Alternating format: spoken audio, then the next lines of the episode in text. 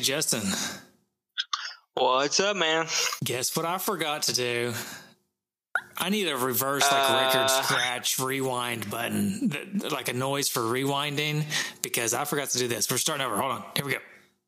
This is the No Swear Gamer from YouTube and the Atari 7800 Game by Game podcast, and you are listening to the podcasting pride of the Smoky Mountains, the two dudes in a nest, with your hosts, Dude Michael and Dude Justin.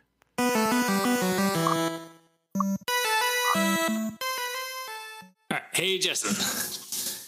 That feels much better. What's Thank up, man? You. Thank you. I like the the uh that you gave me. It was real. That was not a. now, some so some people may be thinking every now you know we do this often where I forget to do the intro. Some people may be thinking, oh, this is just a bit that they do. But it's no, they no, it was a. They listen to that uh and they know that was real. That was that was a real uh. It was a real live uh. Uh, but anyway. to, point, to peek behind the curtain, just to peek behind the curtain, we've just been delayed uh, for a while. My fault for the most part because as my computer was just really not wanting to boot up, and that was just like the, just one more steel toe kick to the chin of let's restart things. Yeah, well, you know who uh, was good about getting their computer updated and ready for the pod? Not me. Our guest, Aiden. Welcome, Aiden. Hey, Michael. Hey, Justin. Yeah, thanks for coming on. Thanks for having me. Yeah, so tonight we're going to talk about Gauntlet 2. Um, but Aiden, uh, we, we got him on. He's uh, you know, a listener from a long time ago. Uh, I'm not going to put him on the spot and ask him how caught up he is on the show because uh, that wouldn't be fair. I know most people don't listen anymore, so that's you know it is what it is. Uh, but Aiden, uh, mm-hmm. longtime listener, going to join us on the show. Also made his own game. Uh, so I was going to give him an opportunity to give us like a little elevator pitch, and then maybe we'll talk about his game later on in the show. But for now, let's. We got 20 seconds in an elevator, Aiden give us uh, give us your games a little quick spiel. Uh, so I made a game called the Square Game. It's a 2D action platformer with 24 super short hard uh, short hard levels, uh, where the goal is to get to the end of each level. Um, yeah, uh, very hard, uh, classic inspired game. It would be right at home on the NES. There we go. That's what we want to hear. So it's called the Square Game. They can get it on Steam, right? Yeah, Steam. Yeah. So if you want to check that out, uh, it, it's relatively cheap. Aiden's not trying to charge you an arm and a leg. So if you want to go check that yeah. out, do. And we'll talk about it again later in the show. But because Justin delayed us so much, I think we need to get rolling. And let's talk about Gauntlet. I, I want to talk about Gauntlet 2. Man. Justin, do you have any history for I, us? Yeah. Is it Gauntlet 2? Number 2 or Gauntlet 2 as in T O O, like also? Uh, Gauntlet. Well, uh, I don't know. That's a good question. I think it's a, the number 2. Uh, I don't know of any game on the face of the planet that's like Gauntlet also or anything also. Uh, I, that would be strange. And it was okay. My bad. It was a very poor attempt at a joke. So yeah, I know. It, was it, was funny, and actually, I just I, I, was trying to make fun of you and just turn that funny up a little one more notch, see if we could make that happen. I don't know. We probably failed. Um, and I think I'm hoping. Anyway, we're, we're gonna hey, we're gonna get into the history, but I'm hoping you also got some hot, hot slapper bags talk for this pod at some point. You you told me you might, so. Uh, no, I don't have any hot slapper bags talk, unfortunately. Mm-hmm. Did he make any three pointers or anything tonight? Justin played basketball with slapper bags. You know what? I actually didn't make it because I ended up not oh. getting out of work in time. So it's even more disappointing. That is pretty disappointing. So. Although hilarious that people are bailing on slapper bags. He's asked me funny. like four times, and I feel so bad. I know, I know. Every time he asks me to come play, I'm like, "Yeah, I'll come play," and then something happens, and I'm like, "Oh, I can't come play." yeah, same thing happens to me. So, uh, I, for some reason, I don't know why. I, I, I, love him. He's a he's a, dear friend, but it just it just gives me joy the fact that multiple people have bailed on him for multiple weeks, and I don't know why. I guess that makes me a bad person. I don't know. I'm sure it does. All right, all right. Anyway, let's do history. Here we go. Now it's time for Justin's historical tidbits and trivia. Time to get out your D pad notepads because you're about to get schooled by the doctor. By the way, you're going to hear that a lot on this episode uh, because that's all we got. Uh-huh. So, anyways, that's all we got. That's all we got. More on that later. All right. So, for our historical tidbits and trivia, I have this game. Yes. Sweet. All right. So we got Michael versus Aiden in this week's edition, or this month's edition, I guess you should say. Yeah. on our recording pattern of uh, of our historical tidbits and trivia quiz game on Gauntlet Two. So, Aiden, just to familiarize you, you if and, and everyone listening with the rules of the game, uh, I will read a question. Each question will have four multiple choice answers choices. Uh, well, if you think you know the answer, you can buzz in at any time. You can buzz in even when I'm still reading the question, but you can't get the answer choices if you do so. And you buzz in by saying your name. And we have five questions. So basically, the first one to three wins. Are you okay. all ready? Yep. So we're going with Mike, we're going with Michael and Aiden, right? Same number of syllables. Yeah. Right. Sounds good. All right. Question number one. So shortly after uh, the release of the Gauntlet One, Atari Games had a contest where players submitted submitted level designs, game ideas, and other suggestions for a possible Gauntlet sequel. The winners were announced on April 1986 issue of Atari Games newsletters, and the developers actually implemented some of those suggestions. But during the release of Gauntlet 2, Atari Games held a second contest for players of this game. What was that contest asking the players to do? Was it A, who could play the who could play the game the longest in one sitting? B, who could figure out a password for infinite lives? C, who could find secret rooms in the game? Or D, who could be the thousandth buyer? Michael. Aiden.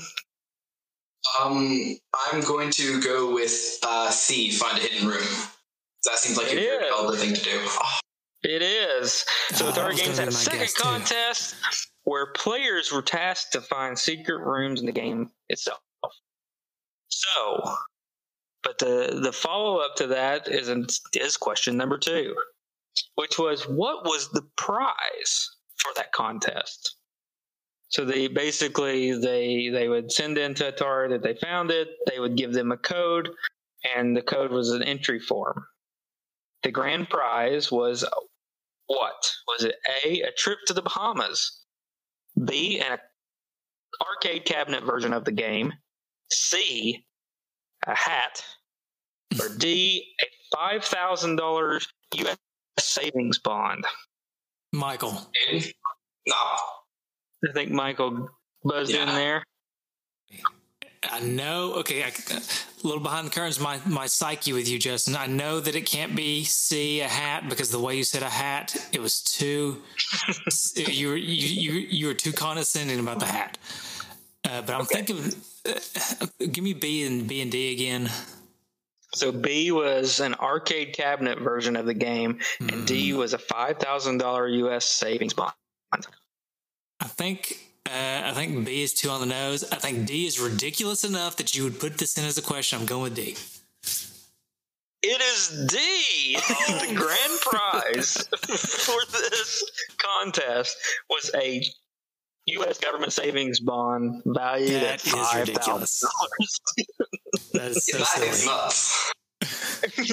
so, um, and the actually the first five hundred entries received a T-shirt as well.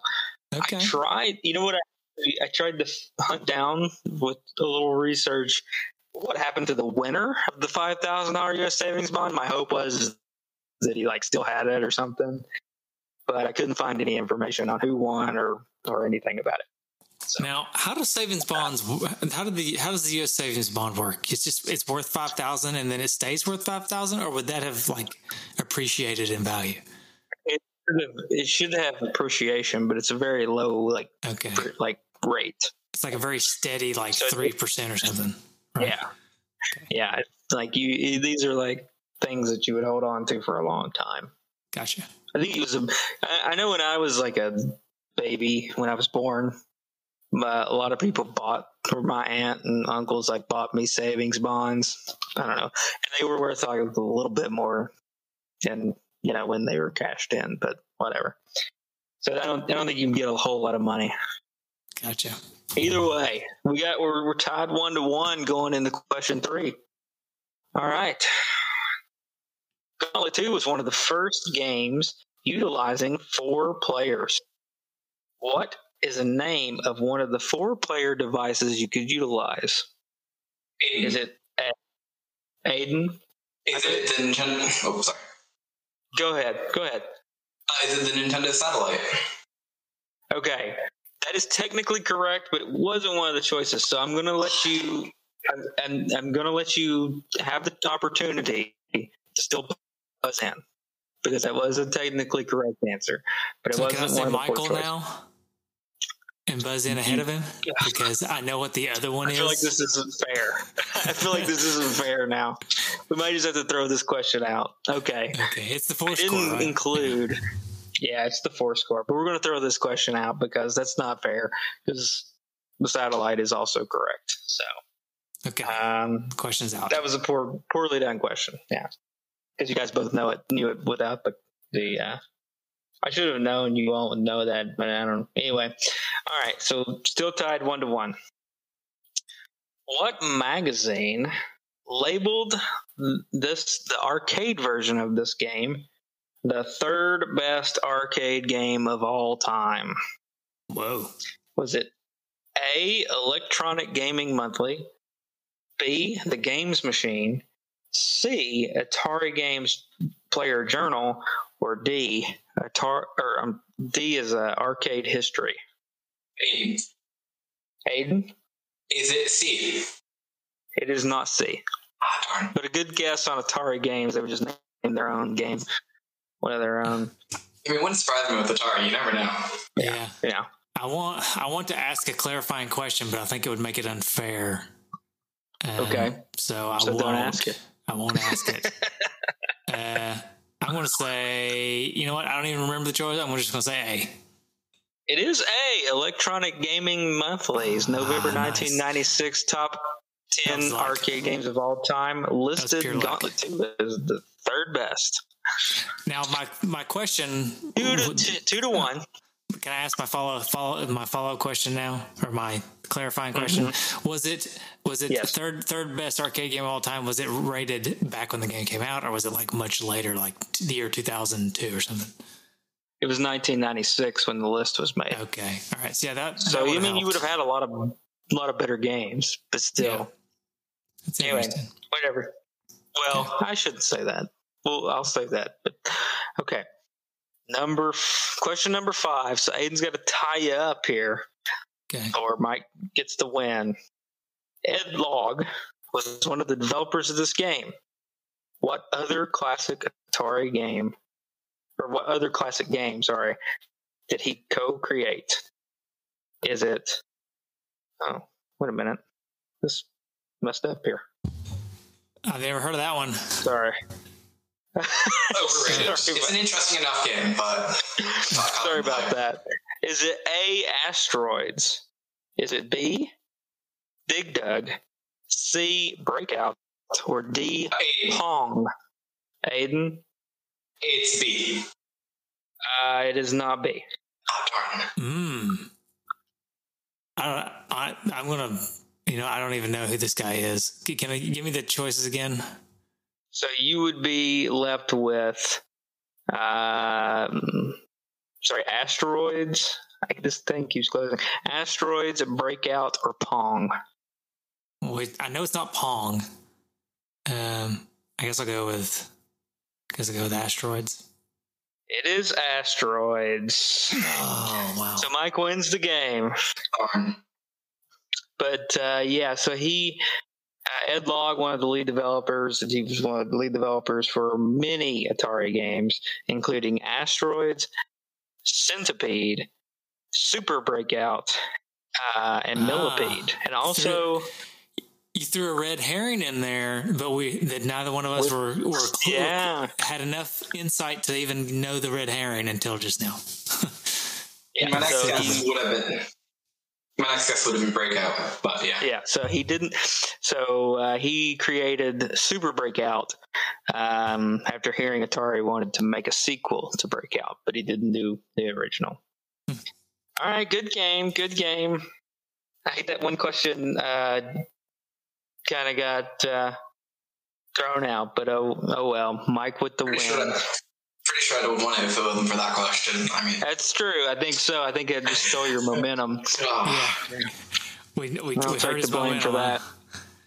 just random, uh, random tangent. Have either of you guys played uh, the original Asteroids? Uh, The yeah. original asteroids? Yeah, on, a ca- on an arcade cabinet, they used a different kind of screen, and um, with like the white lights, when you like fire a gun, uh, it like literally illuminates your face. It's incredibly cool. Yeah, it is really cool. Hmm. I guess I've never never have. So Yeah, you need to, if you ever get a chance, Justin. It is it is really cool. Um, there's there's several there's several games in that same vein, kind of. Um, I don't know what you call it. I can't remember what it's called, but yeah, I think they used a different kind of screen before CRTs were commonplace, so it was far more expensive, but it had more intensity with the light. Yeah. It almost looks like it kind of reminds you of like modern day, it's like OLED, because the whole the whole thing is just pitch black except for the, your little ship and all the asteroids are like these white lines. It's really cool. Oh, yeah, it's really cool. But yes, yeah. If you ever get a chance, just they're probably hard to they're probably hard to find. But I'm sure like some some of those big like classic arcade places have them. That's where that's where I played it. did I was trying to think? Uh, did Barcade have it? Barcade never had asteroids. Uh, Yes, that'd be the Barcade only place I cool probably would have ever played it.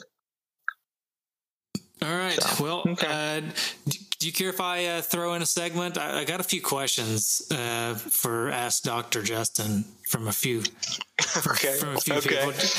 Uh, so just a handful. I mean, uh, if you guys don't care, and Aiden, feel free to answer as well if you if you have any insight.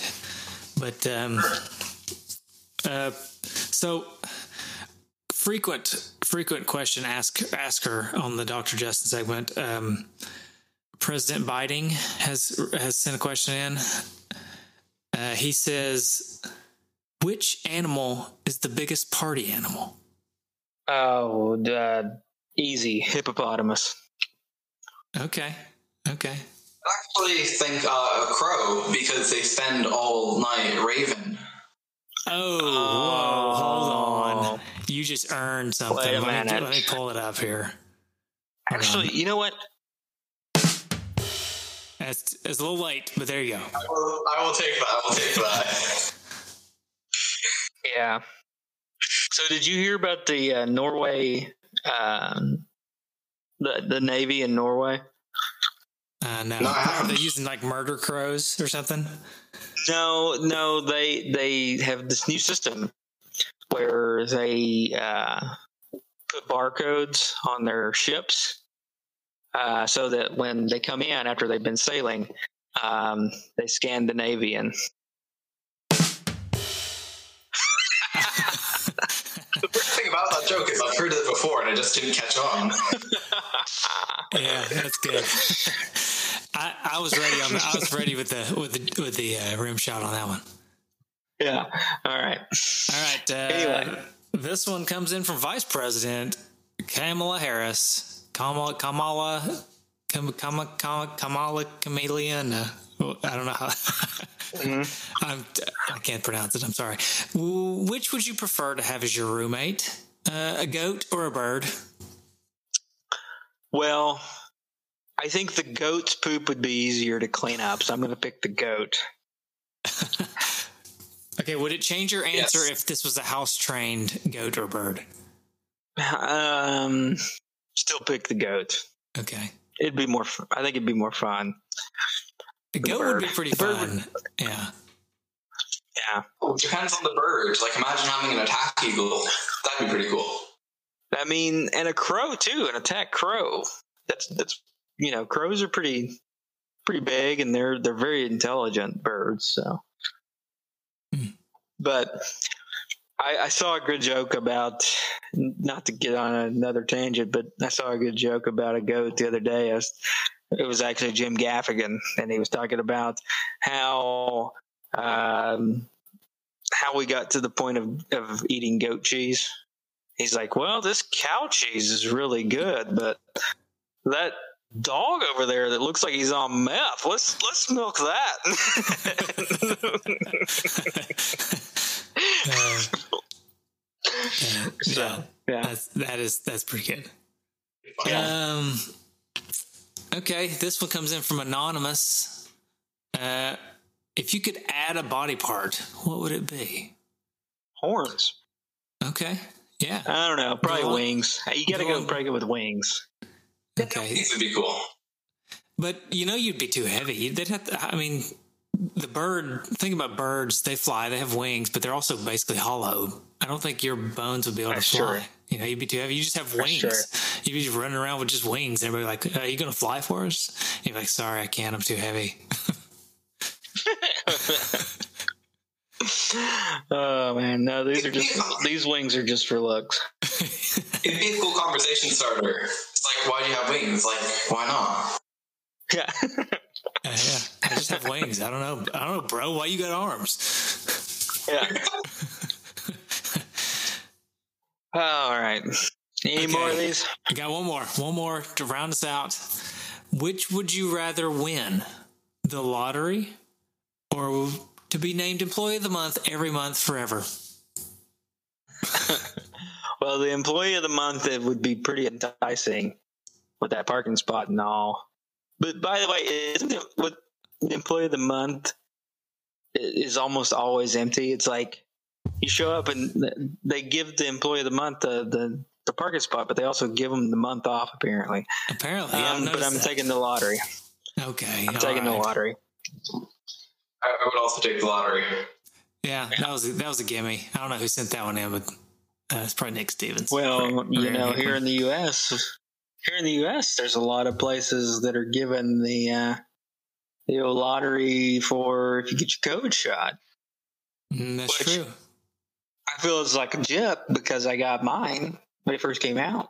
You know, because mm-hmm. I worked at a hospital, and it's like, hey, where's my chance to get in the lottery? Yeah, punishing the people who who got in early, huh? Yeah. I mean, you got your so, own reward. You got your immunity. Okay, let the rest of us have I. Guess. I guess. anyway. All right, let's do uh, let's do the quest. Now it's All time right. for the thrill of 8-bit discovery with Michael's quest to find the cart. All right. Uh, so this one, um, I, have got a legit quest for this one. I actually bought this one off of Pick a Flick back in the day. Um, when Pick nice. Flick was closing down, I remember because I've rented this one all the time. And uh, when Pick a Flick was closing down, I just bought it. I don't remember how much I paid for it. It's probably in the order less than five dollars, I'm sure. Um, but yeah, that's a pretty simple quest for the card, but I finally have a real one, so I figured I better better tell it. Yeah. Well, you know, we haven't talked about Pick a Flick in a long time, and that was something that we used to talk about a lot. That's true. So bring it back. Bringing oh, it back. Got to talk about Pick a Flick. How about you, uh, Aiden? Did you get this game? What, do you have a story for how you got this yes. game? So, um, so I grew up in Aurora, Colorado, and uh, for Christmas, since my cousins had, um, like my cousins are like a good few years older than me, so they had all these classic games. Sadly, uh, I traded them in when I was like seven for Mario Galaxy and Melee.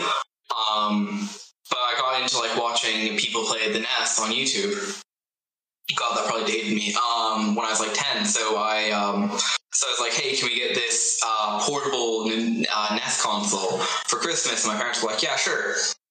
And there's a there, there was a retro game uh, store in uh, Aurora, and we got six games. I got Duck Hunt and Mario, and my older brother got Gauntlet 2 from some guy called Brian. Uh, there was a label on the back, so uh, thank you the game, Brian. yeah, gotta love those. Yeah. Yeah. Well, thanks, uh, Brian. Yeah, and so you, yeah, you totally dated yourself. You are a young whippersnapper compared to us. Yeah, I'm 20. I'm 20, so yeah. Wow. Nice. Yeah, Justin. I was born 16 years after the NES. So. Wow. Yeah that's, yeah, that's, crazy. That's crazy to think about, but it's cool that uh, somebody somebody your age could be so into it. I like that. That's that's neat. Oh yeah, they're different games. They're really interesting. Yeah. Uh, Justin, did you get this game? No, this is this isn't one that I had, or really was one that was on my radar much. So uh, this was a completely new play for me. Mm. Cool. All right, all right. No, it, it didn't stick out to you, Pick a Flick, with that uh, that hot Valkyrie on the cover. Yeah, I mean it's a pretty sweet Valkyrie, um, but uh, I don't recall it.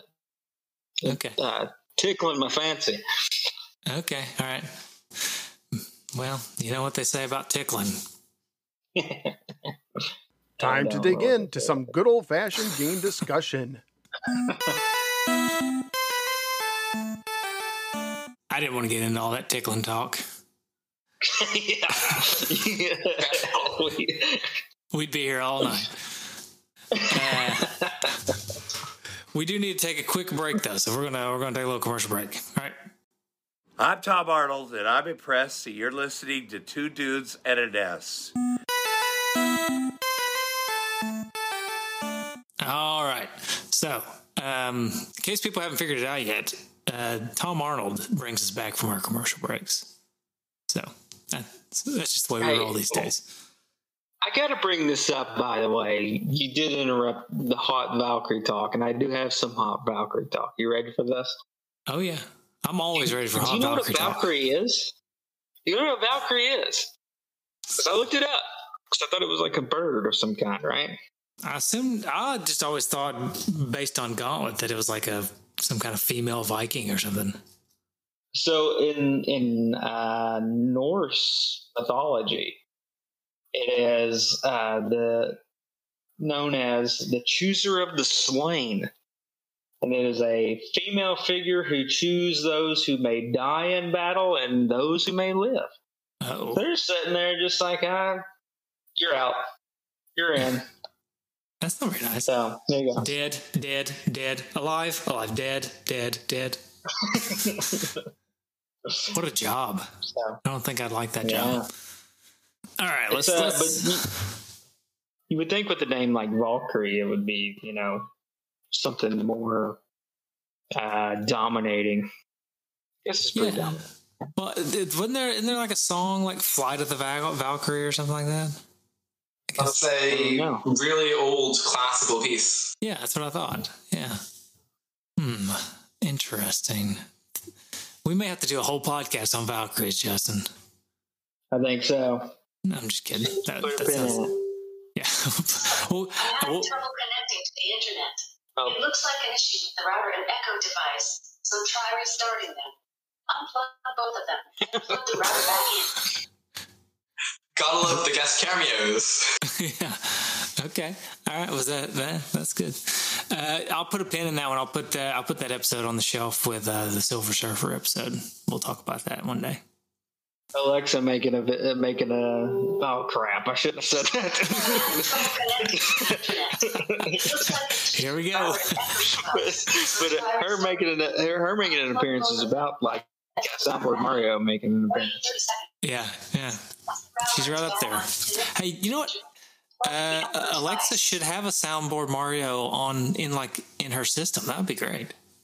She should be able to talk to Mario. Yeah, somebody needs to make an app for that. We'll figure. We'll figure. Anyway, let's talk about Sorry. this game. Yes, uh, and no better way to talk about the game than with the manual. Uh, I guess I'll I'll take care of it. I'll do the manual reading this time.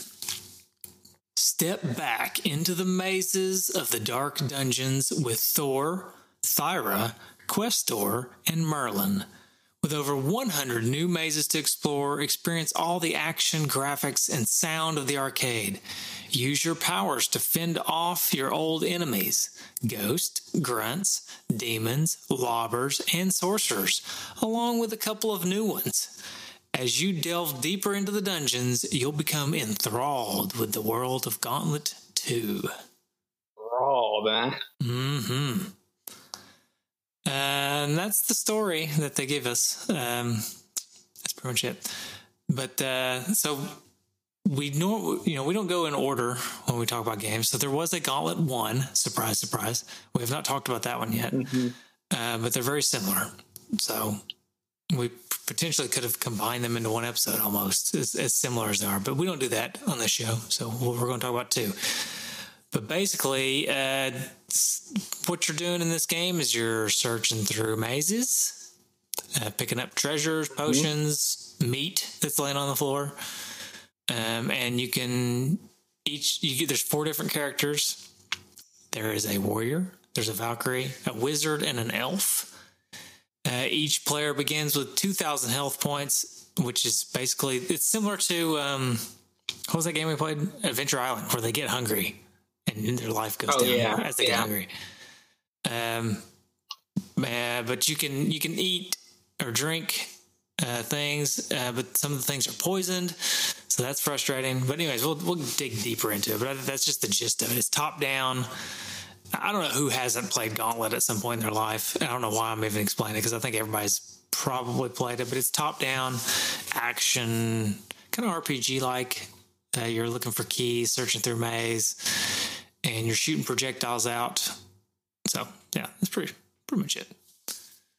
That's the gist of the yeah. game. Uh, but there's four yeah. characters, so I want to talk about the characters because I'm curious who everybody's favorite character is. So there's Thor, who, according to the manual, has tough skin, eliminate which eliminates 20% of damage. He has an excellent shot power, twice the normal power.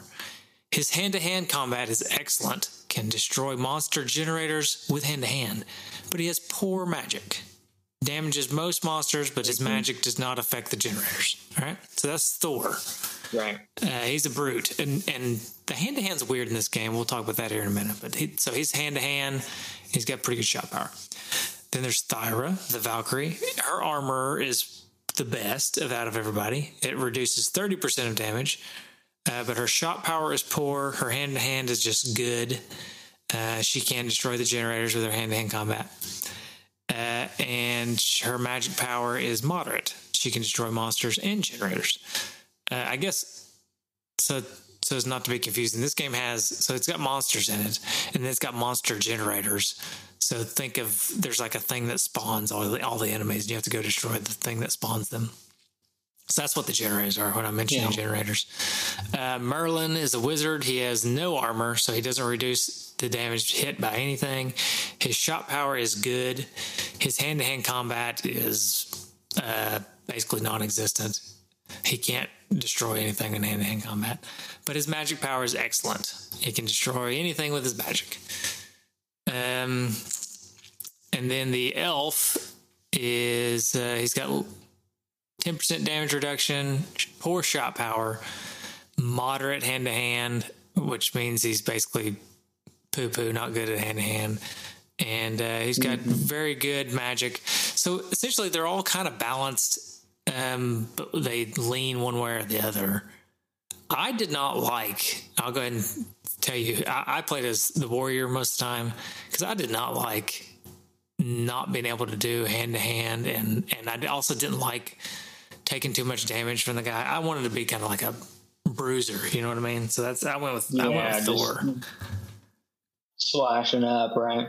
Yeah. Does that mean I picked the best character or made it very far in the game? Mm, no, probably not. But but that was just my play style. What about you guys? Yeah, I mean, I played as the warrior as well. I never really.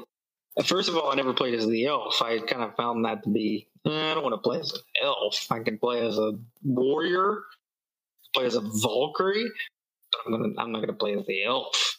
So, um, but that that was just that. So I played basically with the same as you. I was always the warrior, brute force. Um, Justin, I am hurt and offended. I play as the elf, the best character. I knew you were going to say that after I did that. after I said that. No, um, actually, I didn't know there was actually hand-to-hand combat or anything. Um, I just like the elf because it, they're faster than all the other characters. Yeah, the elf is. They don't mention speed on here, but the elf is definitely the fastest character. Yeah, and his, his you can actually. His shot power is poor, but the speed of his shot is really fast. So yeah. And you can actually move so fast that the NES can't load the sections that you run into. So if you're on if you're on the edge of the screen, it'll take a bit to actually for it to move. Yeah. Which is interesting. Yeah, that's, I guess that's kind of a programming thing, right? made it, um, made it not programming per se, but more because like the NES isn't like a super powerful machine. Um, so loading a game as complex as Gauntlet 2 would take a lot of computing power. Yeah. The um, so I guess I don't. That's the, the you, you, Everybody mentioned that they don't really, they didn't really know there was hand to hand. That's one of my biggest gripe with this game, is that there's hand to hand combat, right? But the the mechanic by which it works is like super confusing because there's no graphical way of knowing if you're doing hand to hand combat. And if you just stand there, I don't think you do it actually does anything. You have to push this you have to push your D pad in the direction that you want to do hand to hand combat. Um but there's no like you don't get any feedback about whether or not you're actually doing anything like that. So that's as far as the gameplay combat is concerned, that that's one of my biggest gripes. I think is the the fact that you don't there's no feedback to the hand to hand mechanic. The yeah, yeah. Oh, I was just gonna say that's yeah. It's really weird how like they wouldn't even add in like any sort of animation or anything to that. Yeah, that's uh, yeah, that's my thing. It's like, why can't we at least get a a weapon? Like, there's a weapon um, that shoots out of the guy, you know, as a like a projectile weapon. Why not just have it just kind of stick out of his body real quick or something? Just something that it yeah. doesn't have to be super complicated just a little something to give me some feedback that I'm doing doing hand to hand. Yeah. But anyways, so the yeah. there's there's pretty wide variety of enemies. A lot of them are repeats from the first game. Um, you know, ghosts, which is pretty much the most common enemy. I think it's the one that's around the most, at least early in the game. Um, you have to shoot them. You can't do the use the hand to hand on the ghosts for obvious reasons. They're ghosts, right? Yeah. It's, it's like I can't punch a ghost. Right through. I, I can't punch a ghost. This game is breaking all my sense of reality. Yeah, it's just science. I mean. um, but yeah, there's you know grunts also. You can hand in combat them, demons, lobbers, or I don't know lobber. I don't. I mean, they throw rocks over the walls at you, but I don't really know what. I mean, the lobber is basically just like saying uh, some dude can throw stuff. I mean, it's not really like I don't know. It's just it's a silly name for the character. I guess what I'm trying to say. He's a lobber. Okay, that could you not have made him a uh, an orc or something? Just say I don't know. But it does remind yeah. me of uh, the lobber. Reminds me of one of my favorite Saturday Night Live skits ever, and that is the. Uh, the Peyton Manning throwing the rock oh, in the yeah. movie 300. You guys seen that one? Just oh, I love it. He's just standing there with the with the rock over his head. Mitch, Mitch, throw the rock, Mitch. Oh, you wanted me to? Oh, you wanted me to throw the rock? Okay. yeah. Anyways, he just keeps standing there. Yeah, that's, that's, that's, great. And then every now and then he goes. Ah! yeah. yeah. Anyways, sorry a little bit of a tangent there. Um, yeah. So yeah, there's a bunch of various enemies. Some of them are super annoying. Um, like death. I, I always thought death was super annoying because you have to use magic on him, right? And so me being the warrior was uh, it didn't really work out too well. Yeah. Um, and but, so the whole, the whole time, so the whole time in this game, you're trying basically each level you're trying to make it to the exit uh, similar to the Square mm-hmm. game, uh, Aiden's game. Yeah. But uh, the whole time you're trying to make it to the exit, uh, there's power ups and stuff you can pick up. But you're also getting hungry the whole time, and so you have to find food, uh, which in the form of it looks like a just a plate of meat. Uh, or cider, you can drink cider, and that will uh-huh. replenish replenish your health. But you can also shoot the food and shoot the cider and just destroy it, which that was also something that was just so annoying to me that you could do that. That soundbite, um, where it goes, the elf shot the food, has kept me up late nights. I just wake up screaming, going, the elf shot the food, like, oh no. it would be the elf. Haunt my nightmares. Uh, that's a good point, though. That's a good topic to, to switch to real quick. This game talks to you. It's got a lot of. It's got several audio, yeah. uh, which is pretty darn unique, uh, especially on the NES. Uh, the a game that actually yeah. speaks words to you, and you can kind of understand the words that they say, which is surprising. Yeah, because like it's weird how much. Like, I'm assuming that would take up a lot of storage space on a cartridge, which is is even a megabyte? It's like a few kilobytes, which is just crazy to think. Mm, yeah, that's right. Because I'm not exactly sure how it works. I mean, it's synthesized. Obviously, it's not. It's not a because I don't the NES the sound they didn't have any ability to like take recorded sound and repeat it back, so it's somehow mm-hmm. synthesized. Um, but yeah, I don't know. It's it's weird to, to I'm not. We need we need like an Aaron Hickman on or something to, to discuss this because I don't really know how it works. I'm pretty sure something real quick. Try programming wizardry. Oh, sorry. You we call Aaron? Is that what you said? Uh, I said you want me to just give him a quick ring. We can ask him real quick. Yeah, it's only it's only like almost eleven o'clock his time. He's an hour behind us. Yeah. Um. Okay. Nah, we'll, we'll leave him alone. We'll leave Aaron alone. We'll we'll the, put it in for the next Ask Aaron. Yeah, yeah, that's a good idea. We'll take up take up some of that Genesis gems time. Don't don't take up our time with that. With an, that, that yeah, question. exactly. Next question. But yeah, a little Genesis gems time with uh, an NES question. Perfect. Perfect.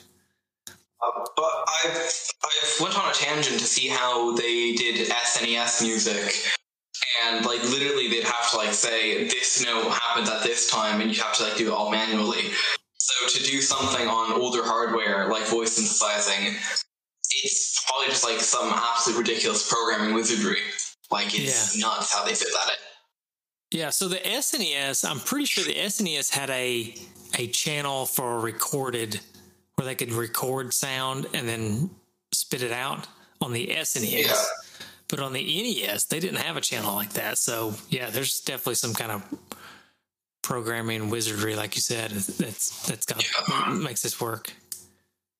Absolute nuts. Yeah, which it's cool though. I I, I can get behind oh. that. Yeah, uh, I find like people program like I'll hear stories about how someone did something back in the '80s. It's like that's really cool that they use the limits of technology. While I'm here, like, how do I do this very simple programming task? That should not be an issue. Yeah. It's very cool. Makes you feel a little humble, right? Oh, definitely. Yeah, no, I'm not a great programmer. It's like throw, throw a number at that computer and I hope for the best. but yeah. But you know, as cool as the sound effects are and the voice acting, well, I'll call it voice acting, even though it's not. Uh, as cool as the sound effects are and stuff, um, you know what this game is sorely missing, and maybe because oh. all the all that talking took up so much space, I don't know, but uh, there's there ain't any music in this game. Yeah, it just does not exist. There's the intro song, and that's it, pretty much. Right. I mean, after you've heard the intro song, do you need anything else? Like, I mean, like every single time I play this, I just dance in my seat. It's just a bop. I mean, it's a cool song. I give you that. Yeah.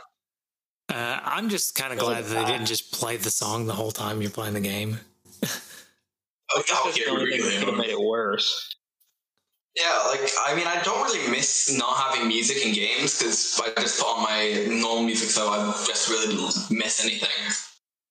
Yeah, Michael, what do you think? Do you think you wanted music while you were playing, or would you rather have the voices? Uh, I don't know. It's weird. I the I like the idea. The voices are cool. Okay. Um, if it's if it's I gotta have one or the other, I guess. I don't know because what happens is if I don't have music in the game, I'll probably just put some headphones in or something and play with a and listen to a podcast or something. So I'm not even going to hear the voice, the voices in the game for the most part. Um, but I also do that if the music in the game kind of stinks. I'll put headphones in. So like if it was the, so it's kind of a catch twenty two. Do they do they play the the main theme over and over and over again? No, that would drive me nuts. Do they play nothing and then have voices every now and then? Uh, I guess I prefer that. But if I had the option to have several different songs, then that's what I would probably want because the the main theme to Gauntlet's pretty iconic, uh, and I like mm-hmm. it. So whoever wrote that, you know, whoever you didn't touch on that in the history, but whoever wrote the music to the intro, um, I feel like they should have been able to do some a few more tunes. It'd probably been pretty catchy. Mm-hmm. Yeah, you think it would be? I don't know. Maybe it was a memory issue, but yeah, I'd say it probably would be a memory issue because, like, with the voices, that would take up a lot of space for the music. Yeah. Well, the music was written. It's uh, attributed to Hal Canon, oh, Brad Fuller, and Earl Vickers. Ah, Earl Vickers. Okay. Yeah. So, um, the biggest thing I think that we haven't talked about, other than in the uh, trivia game, is this is a four player cooperative game or not. There's mm-hmm. we'll talk about that here in just a minute. It's not necessarily cooperative, but you can play four players on the NES if you had the the right attachments. Uh, and that is pretty cool because uh, so the that's something that's always kind of stuck out to me about Gauntlet because that's that's something that's always kind of been there with Gauntlet, especially in the arcades and stuff, where you it's uh, there's four players. You could all be the same character, but each player was a color, right? So it's like that's why you know it's red warrior or red elf, and then blue warrior and blue elf. So you could all be the same character, uh, but you're different colors. I don't know if you could in the first Gauntlet. I don't think you could be the same. I think you had to be different characters in the first Gauntlet. But in Gauntlet 2, you can be the same characters. Um, but yeah, you can play four player cooperative. Um, and, you know, that's that's pretty neat. Yeah, that that is that is pretty neat. Yeah. I mean, um, oh, sorry, go on, please. No, did did did either of you guys ever play four player? Only got up to two player, sadly. Yeah, I did. You know, I didn't play four player on the NES. I played it on um, on the arcade. I, I think I, play, I remember. I can't remember which Gauntlet it was. I think it was Gauntlet two. That I, I played in the arcade and just played with like three other random people. It would have been much more fun with, with people I knew, I'm sure, but uh, it was still kind of cool. My friends went to an arcade uh, called Nicola Play, and they played it four players. So that was the first gauntlet, and um, yeah, they said it was a lot of fun. And then my dad, um, he was playing like the actual gauntlet in an arcade, or actually in a bar, because I had it there um, he told me a story that someone was trying to get high score and they just hogged the machine all night, which was very cool. Um, yeah. My tangent, I guess. Yeah, no, that's Boy, cool. I tell you what, if I had a dollar for every time Michael told me about his dad going and playing some video game, you'd be broke. um, there's actually my dad's from London, but he went to uh, Cork as a child occasionally. So in London, they'd have like all like the new arcade machines, and you get really good at them. And then if let's say they brought in like an old one into Cork that no one else played, he'd get like really good at them, and like everyone on the game would watch for a bit. Yeah, what is you're at the what is Cork? Uh, so Cork is the second largest city in Ireland. Um, okay. Objectively, the best city in Ireland. Um, it's it's called the second capital. It has a lot of text. It has a lot of character. It's a really nice city. Okay, all right. Yeah, so that's just I just sound really dumb now. Like I, I should have known that, right? But uh, there you go. Sorry, wouldn't be the first time I sound dumb on the podcast. It probably happens two or three times an episode. it's it's Irish geography. It's not like a very need to know uh, subject. Right. Like, Are you okay over there in your Air Force anyway. Ones? I, I, I don't know what's going on with all my electronics tonight. I swear that was Air Force Ones. Was that the song yeah, Air Force I, Ones? I yeah. And why that would just randomly start playing, I don't know. I'm thinking you're doing something over there, and then. but anyway, all right, sorry. Yeah, four players. So it's cool. Um, it's a bit. I can imagine it would be a bit hectic on the NES. I think the sprite count would probably uh, then make the NES just kind of poop the bed. I don't know. Um, but the cool thing, the one thing I never really got to try that I really want to try some at some point in Gauntlet 2, there is a mechanic in the game where you can essentially play tag with the other players uh, where one character mm-hmm. is quote unquote it, and all the enemies go after that player. But then they could tag another player, and then all the enemies go after that player, and that is just that's what I, that's why I said cooperative, sort of, not maybe not necessarily. Uh, yeah, and that's just that's just a really neat idea for a cooperative game back then to have this idea that you could kind of make it competitive too a little bit at the same time competitive, but like definitely you can screw over your other players. Like heck you, you're gonna like die and put more money in the machine. Exactly, yeah. Yeah. Which so it's not totally not totally competitive, but it is a little bit of that's why I said it would probably be fun to play with friends instead of random people because you know I'd much be much more inclined to to try to knock Justin down a peg while we're playing than random Joe Schmo. yeah. That's true. That is true. Um, anything else you guys want to say about the game? I feel like we probably didn't. Um, so the one thing I did find is very interesting. Um, I play a lot of roguelikes, basically randomly generated levels, and they didn't have that in the game. But what they did do is the first, I want to say, ten levels are the same, five to ten levels. I can't remember which one exactly. But when you get to a point, all the levels are randomly added in and then sometimes will be mirrored or flipped vertically, which adds a ton of replayability, which I think is absolutely fascinating. Yeah, that is true. Um, yeah. I think it's level six or six or seven is when it changes. Oh, cool.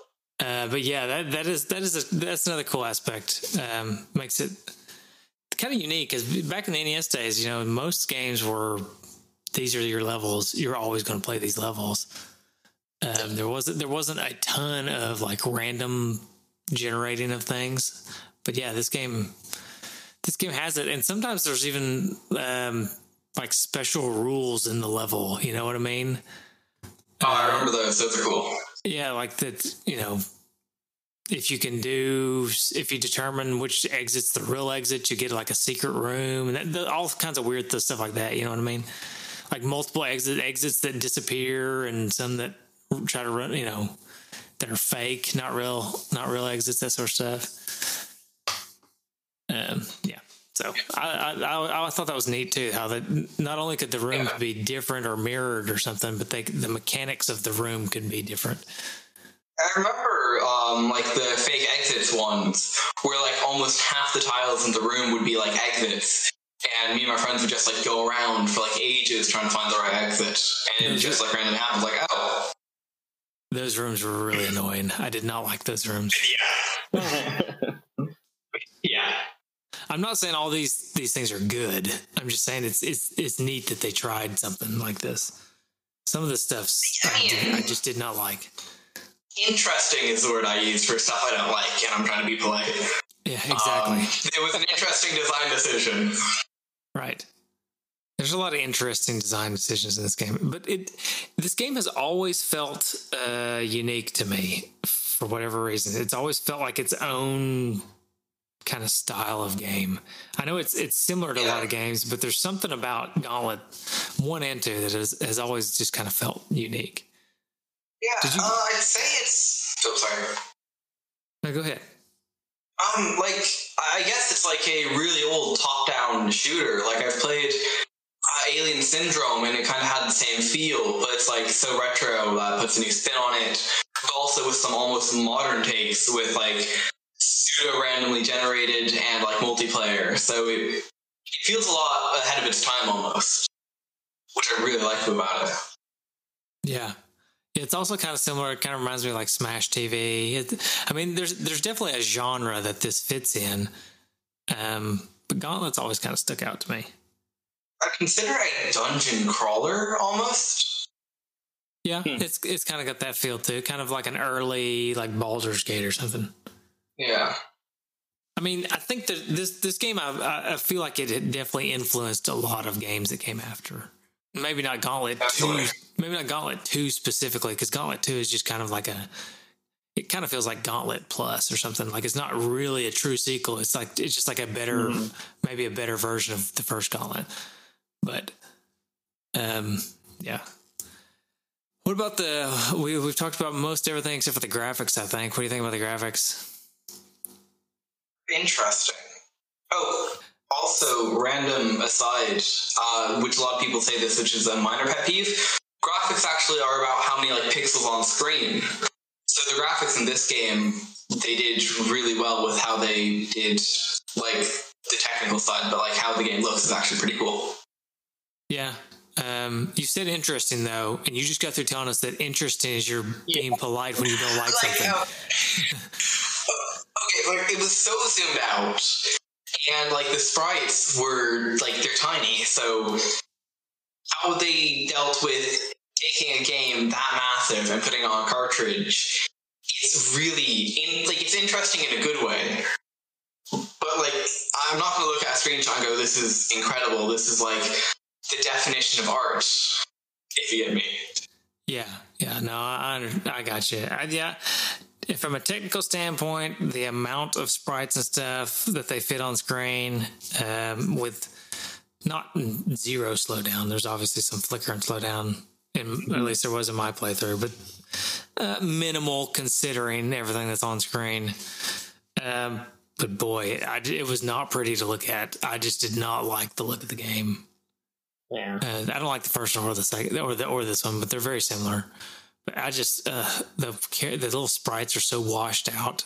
I guess they wanted to, each one has to be a different color because of the way that they designed the, the game. But I don't know. It's just and all the enemies are are very bland. All the level, the mazes and the levels are just so bland. It's just I, don't want to say that they're bad because um, they're not bad, but they're they're boring. I guess maybe is the word I'm I would use. They're just kind of boring my opinion on art, which kind of came into when I developed games, is art has to do two functions: uh, telegraph stuff to the player and look pretty. Like it does telegraph exactly what it needs to be. You can just go, okay, that's a spawner, that's an enemy, that's a wall. It does that fine. It's just, it's in my opinion, it's not great to look at. Yeah, and it, I think it struggles to convey stuff sometimes, especially when it comes to like yeah. power ups uh, versus power downs. We'll call them power downs. They're like the like some of the food and stuff. Some of that looks way too similar for, for me to know what it. You know what I mean? It, uh, some of the food blends in with some of the like the generators and stuff. And uh, if it wasn't for the enemies coming out of them, sometimes I would think it was a pile of meat. Yeah, might make a fair point. I didn't realize that. At the same time, though, it could make you try to shoot the food thinking it was spawner. Exactly. Yeah and then the ability to shoot the food and get yelled at by the game about it just kind of adds to it. Oh, God, I love that voice. so much character to the game. All right, let's uh let's go to asking about if it's worth it or not. Justin, do you know about how much this game goes for? Yeah, so according to price charting, it is worth loose price about ten bucks. Okay. Uh, I think it's worth ten bucks. That's pretty reasonable for this game. Yeah. You get a, you get a lot of you get a lot of replay value out of it. Um, Here's you, the thing.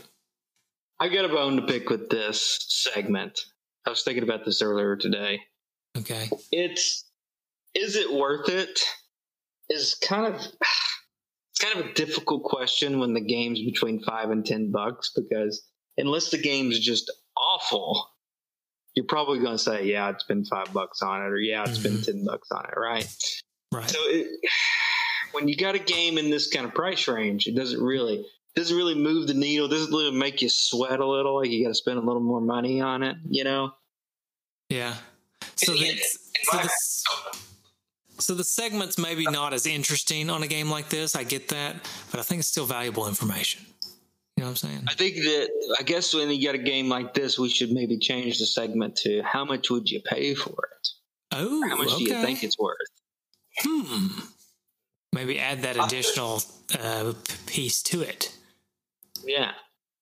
If yeah, it's ten bucks, but how much would you pay for it if, like, you know, how high would I, you go? I would say about probably thirty almost.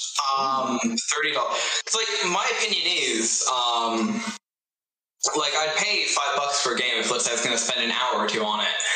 And I've probably put in like 20 or 30 hours into Gauntlet too. So, like, I think that would well justify the price. Yeah, see, that's a good way of thinking about it. Mm-hmm. But, okay, my question then is if we're doing this in this segment, do we have to do it for all games? Because part of my part of my reasoning in this during this segment is always well you can get this game for this much. So does right. is gauntlet worth you know this much? But then if i say all of a sudden i'll say well i'll pay such and such for gauntlet then does that mean that other game i would pay more for? Because we didn't talk you know we didn't you're really throwing a wrench into this yeah, whole segment it's okay. It's too late it's too late in the life cycle of this podcast to, to, to yeah. start to to redo the wheel. So I agree, but I just thought I just it just came into my it's a, it's an interesting thought. Yeah, I do. I do like. My, I like the idea. I do. I really do. I just uh, I worry. I worry about the ramifications for all every other game that I've talked about. You know, the very serious ramifications. Very serious. And don't forget, we've done two different episodes where we've spent money on games, and then how does it affect that oh, episode? Oh, yeah, that's true. I mean, this is a snowball effect here, buddy. Yeah. I would so just going back to the original segment idea, I would say it's worth ten dollars to me.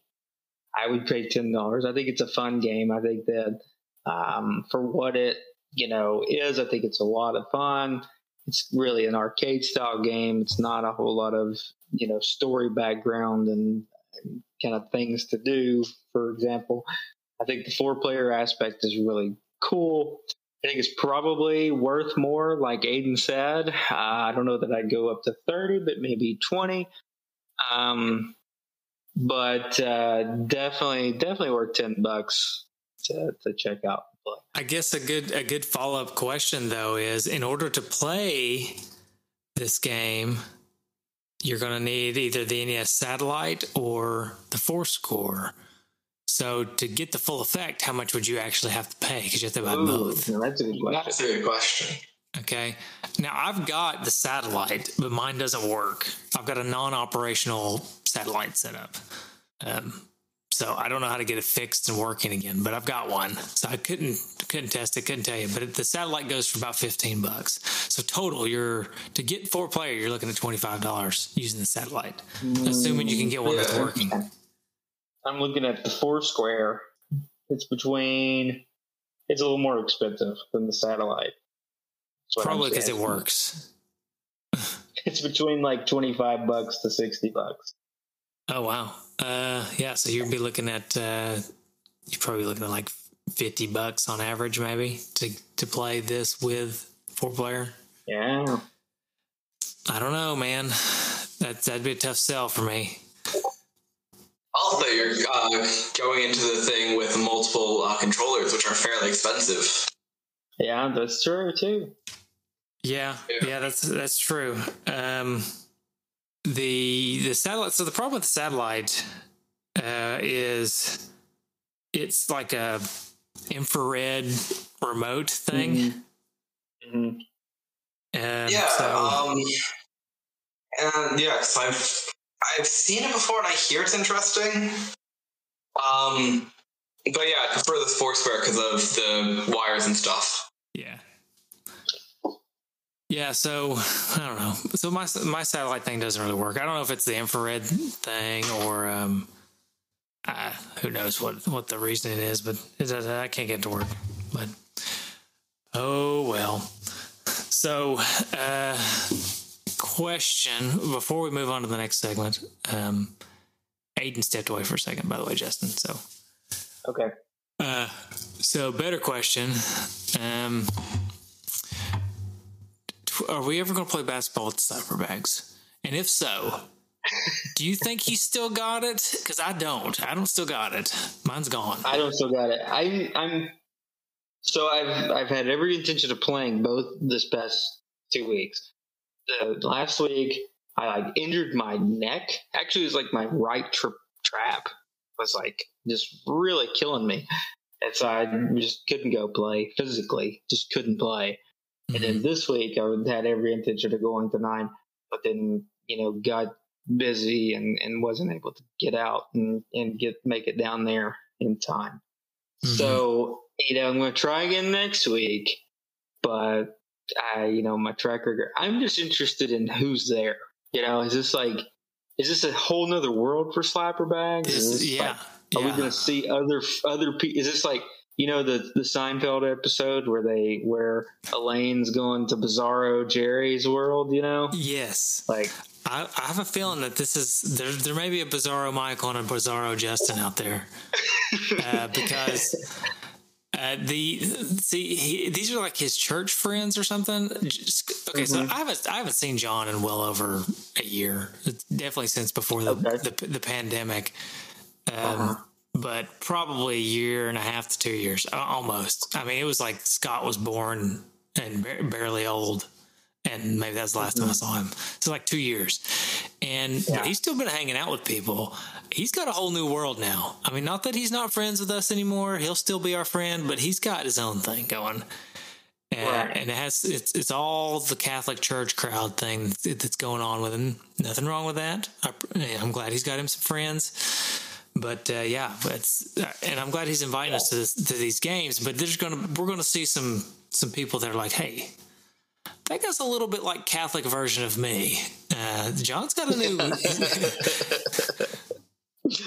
Is there a Catholic crab man? oh, I don't know, but I love that alliteration. Remember uh, Crab Mendoza? yeah. We just remember I just blew your mind last episode about Crab Mendoza. Yeah, I forgot about that. We were just talking about that. Yeah. Yeah. Oh, Crab uh, uh, I need to see a Catholic crab man though. Now I got. I'm going to have to have Catholic crab man. that would be great. All right, let's go. Let's uh, let's see if we got any trophies. You know what this game needs? Some retrofitted trophies.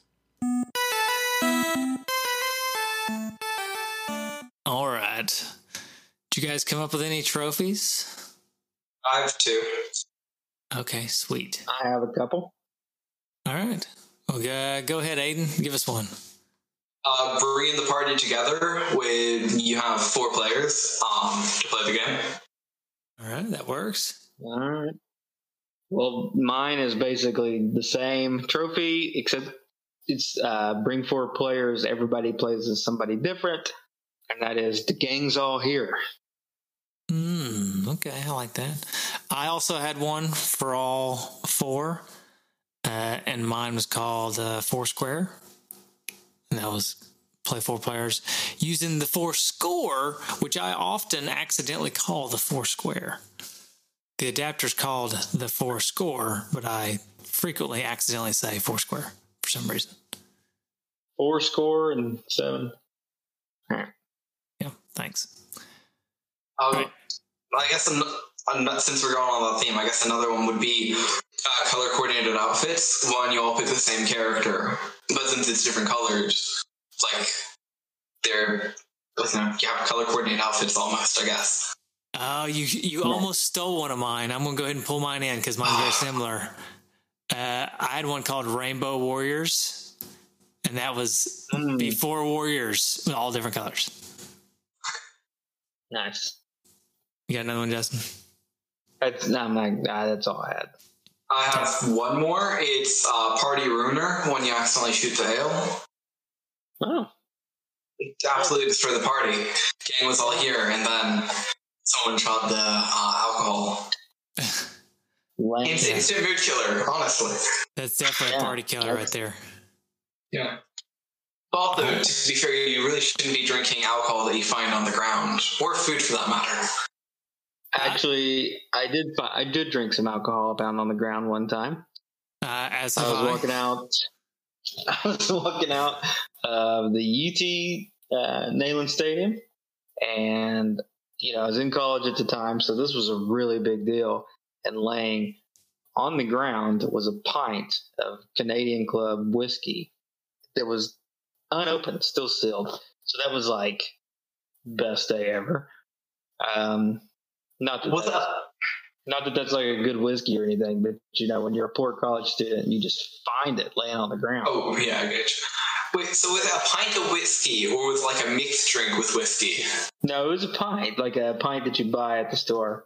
Jeez. Um, yeah, somebody just dropped it or they fell out of their pants or whatever. Or they got it got confiscated on their way into the stadium or something, maybe. Yeah. So. Uh, yeah, someone who um, uh, the legal drinking age in Ireland is 18. So, um, like a few years ago, um, like uh, there's a store called Lidl's, and like they'd sell the worst vodka, but it was like 16 quid for half a liter. So me and my friends would split that. So I do understand being a very college student. Oh yeah. Tasted like nail polish. Would not recommend. Mm, yeah, it reminds me of McCormick. We used to drink McCormick whiskey back in the uh, college days too. That was that was disgusting. Wasn't it McCormick vodka? The McCormick made all different kinds of alcohol. Uh, it wasn't just vodka; they yeah, had all kinds. True. It was all it all tasted about the same. Didn't matter what kind of alcohol it was. uh, that was a little weird, but yeah, it was disgusting. Uh, but they're, you know, Travelers Club. I still stand by that. Although I can't, I can't drink it anymore. It's pretty gross, but I still stand by that. Yeah, I've not had it in years. Mm. Just keep it that way. Yeah. Uh, okay, that's enough of that. The um, one other thing though, food on the ground. That's a staple in video games. Uh, and yeah. so I say don't knock it till you try it. Yeah. Okay, like I, I, get that one point, but like imagine you're in a castle, you break a brick, and it's like, oh, they're the freshly ch- cooked chicken. Like that'd be a bit weird. That is true. I mean, is, is it still hot, or is it cooled off? I mean, that's a pretty big deal for me. It'd be worse, honestly. Like finding a chicken freshly cooked in a wall, or finding it cold. Mm, find it cold for sure. Mm. Yeah it, it raised some questions. Now I've been known to George. I've been known to George Costanza a few things in my lifetime. Okay, so I mean, I'm just saying, if it's on the top of the trash can, you're all good. Yeah. all right, let's uh let's move on. Let's let's see if we got. Uh, let's give this game a rating. No game is worthy until the dudes have spoken. It's time for the game rating.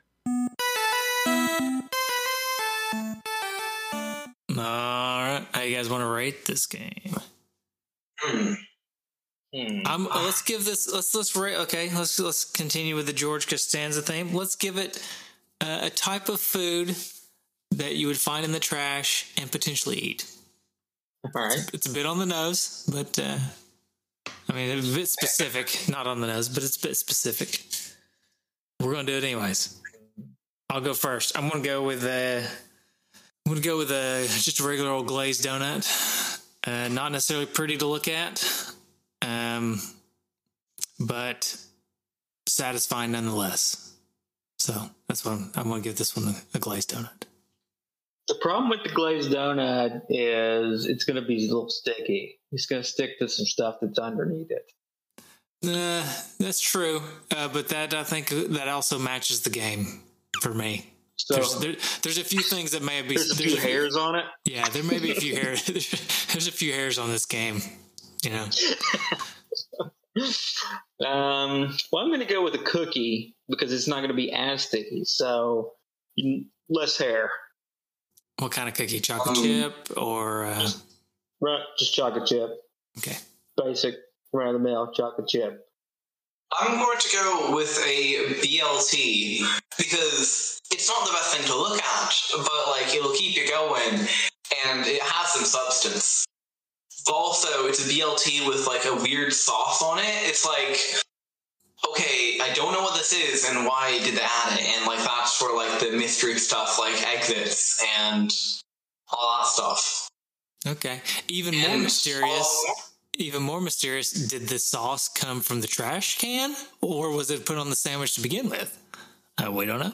Interesting question, yeah. and also, to stretch the analogy, you could uh, split a trash BLT with up to four friends, oh, or three okay. friends and yourself. Good point. Oh, and even better question: Who's throwing away a BLT? I don't know. Someone a vegan. oh, okay. Uh, okay. Yeah, that's a good who question. Thought it stood for, yeah, I guess a vegan who thought the BLT stood for broccoli, lettuce, and tomatoes. Mm. that would be disgusting. the worst sandwich. All right. Good job. Good job, boys. All right. Let's Thanks. get some feedback. It's time for D-Patter feedback because when you're a D-Patter, you're a D-Patter for life. Y'all sick of that song yet? Because I'm starting to get a little sick of it. Honestly, um, I really hope someone just remixes that into a club song. Like, imagine you're in the club days after this pandemic, and like a beat drops with the Gauntlet 2 theme on it. Like, I mean, uh, I bet go to the dance floor. I bet it's been done. And we'll look it up. I hope so. I really hope so. All right, Justin, you got our feedback. So did we did we ask for feedback? Because I don't I don't I didn't see it. I was trying to pull it up on Facebook earlier. Yeah, we did. I asked for it. Uh, guess when I asked for it? January fourth. so we're, we're a little delayed on this one. I've got I've got it though. Uh, I can I can okay. run through it. I'm sorry. It's all right.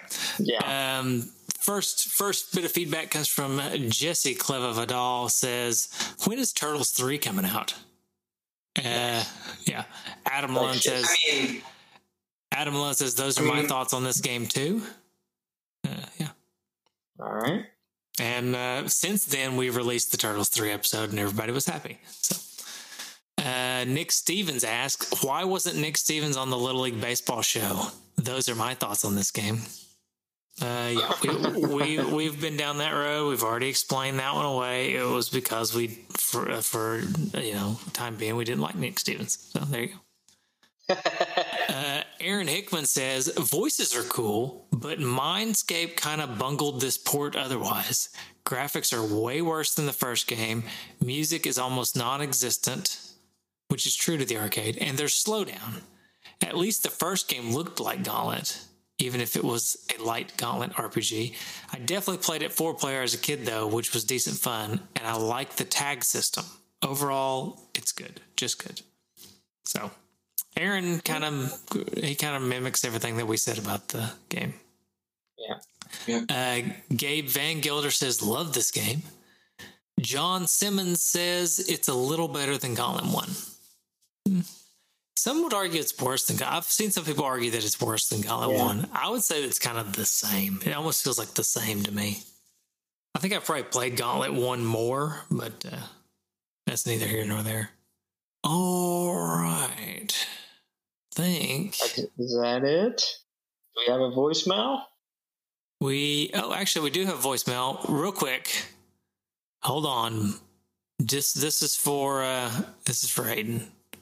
Hold on one second. I want to play this. Uh, not exactly what you were looking for, but it's not exactly a banger. But uh, you may be able to, may be able to bounce a little bit to it. Here you go. Oh, nice.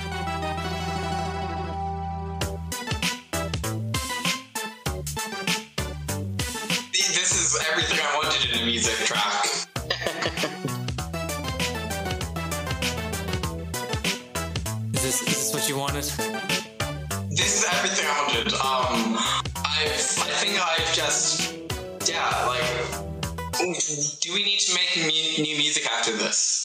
It's like the pinnacle of music. But I will have to set that as my ringtone. Um, so let me give this guy a shout out then. This is uh, Fingers Music, spelled F one N G three R S Music. Could you have made that any harder, sir? Thank you for your remix, but uh, whew, that's a, that's complicated. But there you go. Fingers F1NG3RS dot bandcamp.com. Wow, he didn't I didn't know he was going to be giving some random dude a shout out, but there you go. Yeah, there you go. Sometimes that happens. Uh, all right. That is almost the end. I got a voicemail. Are you ready? I'm ready. Dudes, what is up? It is Jay Z NES back again. I see you guys are playing Gauntlet 2. That's one of my favorite NES games uh, because of the uh, the four player uh, function of it. So that it's like one of the only good four score games out there, aside from like maybe Swords and Serpents. But anyway, um, it's totally worth having a four score over because it, it is so much fun to just play this game with your friends and just you know all there's so many memes that me and my friends have about this game. All the dialogue is hilarious. Like, you know, uh, wizard shot the food, and it's all like muffled and whatever. It's just great. All of it's just fun. It's it's it's, it's just a fun top-down uh, sort of game, you know, going around shooting stuff, finding your way to the exit, and, and there's just so much fun to be had. Uh, we have this meme, Dooritis, uh, which is like because the doors are sometimes or like little openings are sometimes hard to go through. So Dooritis is one of our funny uh, Gauntlet 2 memes. But yeah, me and my friends used to play this game all the time. Such fun four player action there uh, on the NES, and it's a great game. And I hope you guys liked it. Um, so yeah. Anyway, Gauntlet 2, one of my favorites. Uh, such a fun game, great multiplayer game, and uh, this has been JZ NES, and uh, you guys keep it classic, and I'll see you in the next podcast. Jay Z out. Thanks, Jay Z. Uh, you say you see us on the next podcast. I, we've not received a voicemail from you in a while, Jay Z. I'm starting to get a little worried. Yeah, I know. A little worried. Uh, but, anyways, so that is pretty much it for the Gauntlet 2 episode. I was going to talk to Aiden a little bit more about his game. We did chat for a decent amount at the beginning when we were waiting on Justin to get his computer set up. So I may add that little bit of conversation um, to the end of this episode. Um, after the next game's music, I'll just I may just add our conversation from before we started recording, Aiden, because I do have it recorded. If that's cool with you, fun. Uh, and I will, I guess I will caveat that with we weren't necessarily trying to be family friendly the whole time. We may have said a word or two, but nothing, nothing serious, nothing too too outlandish. I don't think. Um, but I guess just send me the clip um, before you edit it in to make sure I didn't like say anything because it's like five a.m. here and or five thirty. I'm not sure if I said anything like super bad, but yeah. I don't think I don't think we. Said, I'll listen to it and make sure, but I don't think we said anything out, outlandish. But the yeah. so question the what what was your what made you think to uh, make a game because that's something that i've always thought about doing but then i thought wow that's probably too much work so i never done it but what, what, what was your motivation well, so in Ireland, there's a year basically between the first chunk of secondary school and then the last chunk of secondary school. That's called transition year. It's an optional year in some schools, and it was optional for me. And we had an ent- uh, enterprise class um, we'd have to set up a business. And I thought, hey, I like video games. I'll make a RPG about going through history and time travel RPG to teach like first year's history. Uh, worked on a really bad game engine. Um, just did not like it at all. And I thought, hey, you know what? After I released a demo, just was like, I'm not gonna work on this entire thing again. So I'll make a new game. Then I made Dodge, which is a top-down shooter with a like tic-tac-toe grid. Or no, you basically dodge lasers in a tic-tac-toe grid. Um, and after that, I was hooked, and I slowly made more projects until I made the Square game, which was about a year and a bit of development time. That's pretty fast, actually. That's pretty good turnaround. Um, Thanks. I'm impressed. Uh, yeah, so you made that game. Uh, you sent us codes. I got to play it a little bit. Uh, I was telling you, like like I said before the show, I don't have a PC anymore. All I got's a Mac, so yeah. I wasn't able to really dig in as much as I'd like to. But uh, from what I played, it, it was cool. It kind of reminded me, like I said, we were talking before the show. Uh, it kind of reminded me a little bit of the uh, Tom was Thomas was alone, kind of in graphical style in a way, and then kind of a little bit of um, a kind of I guess a little bit of Meat Boy, not not too much, um, but it kind of in the same vein of like 2D and difficult. Yeah. There was, there's a game that I played. I was trying to think of it, uh, and I've not been able to think of it. But there's another game. It's kind of an older, like NES style game. I don't remember if it was actually for NES or not, but it was. It was basically you have to traverse. It's a 2D platform where you traverse the level, and you're just trying to get to like an exit, and you can fall into it or Ah, no, actually, it was not an NES game. I know exactly what it was. N+. I don't know if you ever played that one, the ninja game, where you're like a ninja, and you yeah, basically just. Yeah, so your game kind of reminds me of that one too. Um, uh, so. Actually, the weirdest game um, that I played, I played Celeste on Christmas of 2019 when it's through for the Epic Store. And the game felt so similar to my game that I nearly like alt tabbed out of it to go, okay, I need to change this level. And I realized I wasn't playing that game. It's it's not like a one to one, but it gives you like a similar feeling, in my opinion, at least, to the movement of Celeste. Almost. Yeah, if, if, there was a if there was a genre, I guess I, I would I would agree. Yeah. Uh, that it's it's it's kind of in that same genre. So it's like the yeah. it's it, that's the genre. It's the Meat Boys, Celeste, N+, hard, yeah, hard two D platformer. Yeah. So that's, um, that's that's the style game. Um, I was I was impressed. I, I, think it was cool. It was cool. To, oh, sorry. Go ahead. Oh, uh, I was just gonna say like another tangent. Uh, the game, since there's a gravity mechanic switching, uh, gravity switch mechanic. Basically, if you touch an object, you flip upside down. Um, it gets compared to VVVVVV a lot, which mm-hmm. I, I, played V after the game came was told, oh yeah, it plays a lot of this, and then I finally played it, and I dislike that game so much because it's very similar to my game, but it's very different. So when I play it, it's not like, oh, this is a new game with new experiences. It's like, no, you're not supposed to do this. But like, obviously, it's a really good game, and I'd recommend it. Mm-hmm. Yeah, VVVVVV. Um, yeah. But yeah, it's really interesting to see how people would take this core concept of like platforming, have it feel similar, but tweak to like a few elements and make it feel drastically different. Mm-hmm.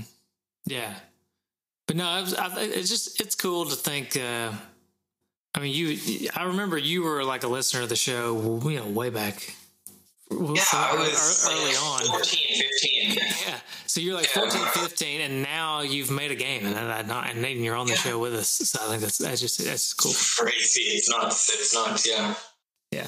So we've been doing this too long. Is what that tells me. So. Yeah. All right. Well, yeah. uh, again, you can you can find Aiden's game on uh, Steam. Uh, I think it last I saw it was like a dollar ninety nine, so it's kind of like in the yeah. like in the price game price range of like an iOS game or like an iPhone game or something. So that's you know it's, yeah. it's not going to cost you an arm and leg to try it out. Um, and yeah, I've and also it's on it's on sale frequently, so you might be able to pick it up for like fifty cents. So yeah, and then, then it's totally totally worth giving it a shot. Um, I will say, if you're like me and you're not very good at video games, it will probably frustrate you because it frustrated me. Um, no offense to Aiden, but uh, it did. I couldn't. I, I was t- I, again. Again, I was talking to him before the podcast, and like I couldn't figure out the physics of the game. They were kind of throwing me for a loop because uh, it doesn't have. It doesn't really have like the well, you you can explain better than I can, Aiden. But basically, it's it doesn't have it almost doesn't have physics. It's like you stop, you stop, and, and you know. Yeah. So there's no acceleration or deceleration. The minute you hit uh, the right, you go right thirty frame or thirty pixels a frame, almost. So uh, the, the inspiration for that was the fact that I really couldn't program in acceleration or deceleration. Um, someone pointed no, someone pointed out to me after the first showcase. And I'm like, oh yeah, sure, I'll try to do that. I spent an hour doing it. I was like, no, I'm not doing that. And it, it felt fine enough to me, but um, yeah. Uh, get was an issue then. Yeah, it, it, it threw me for a little bit of a loop when I, when I was trying to play it, but not necessarily a bad thing. It's just a you know it's a design yeah. decision that uh, I, you would get used to if you as you play the game, but I didn't really have time to get used to it. I guess. Yeah, fair enough. Uh, yeah, like a lot of the design decisions in the game was made because I'm not a great programmer. Like for example, the gravity switching, you hit a block. It was really supposed to work like Mario Galaxy, but after you hit the block, I couldn't figure out how to unflip it. So I was like, sure, I'll throw in another block then, and it'll and it turned out fine. Yeah, um, that's cool. As a game developer, um, there's a saying: it's not a bug, it's a feature, um, which is commonly said. Right. Uh, so I'll be curious. You know, I'll be curious to see what you if you if you're going to continue to try to make games. I'll be curious to see what happens on your next one. As as you as you as you've learned learned from making this one, you know, what yeah. uh, what things uh, you take from that. I am working on another one at the moment, top down platformer style almost. Um, I literally only worked on it for a few hours, but it looks like it's going to be my next big project. So hopefully, in a year or so, I could be on the prod, uh, this podcast talking about the next one. Who knows? Okay, cool. Yeah. All right. Well, we'll, clo- we'll, we'll, close this one out. Uh, I guess uh, I don't know if Justin's still there. He may have disappeared on us, but. Um, I will shout out the Bit Brothers Patreon. That's our Patreon. And that's patreon.com slash bitbros if you want to donate to our show. That also, unfortunately, means you'll donate to the Genesis Gems, but, you know, small price to pay. Uh, shout out to the wee dude, Nico's 8 bit stereo on YouTube for the sweet stereoized versions of the NES tunes. Shout out to the Fox Dude for our Two Dudes logo.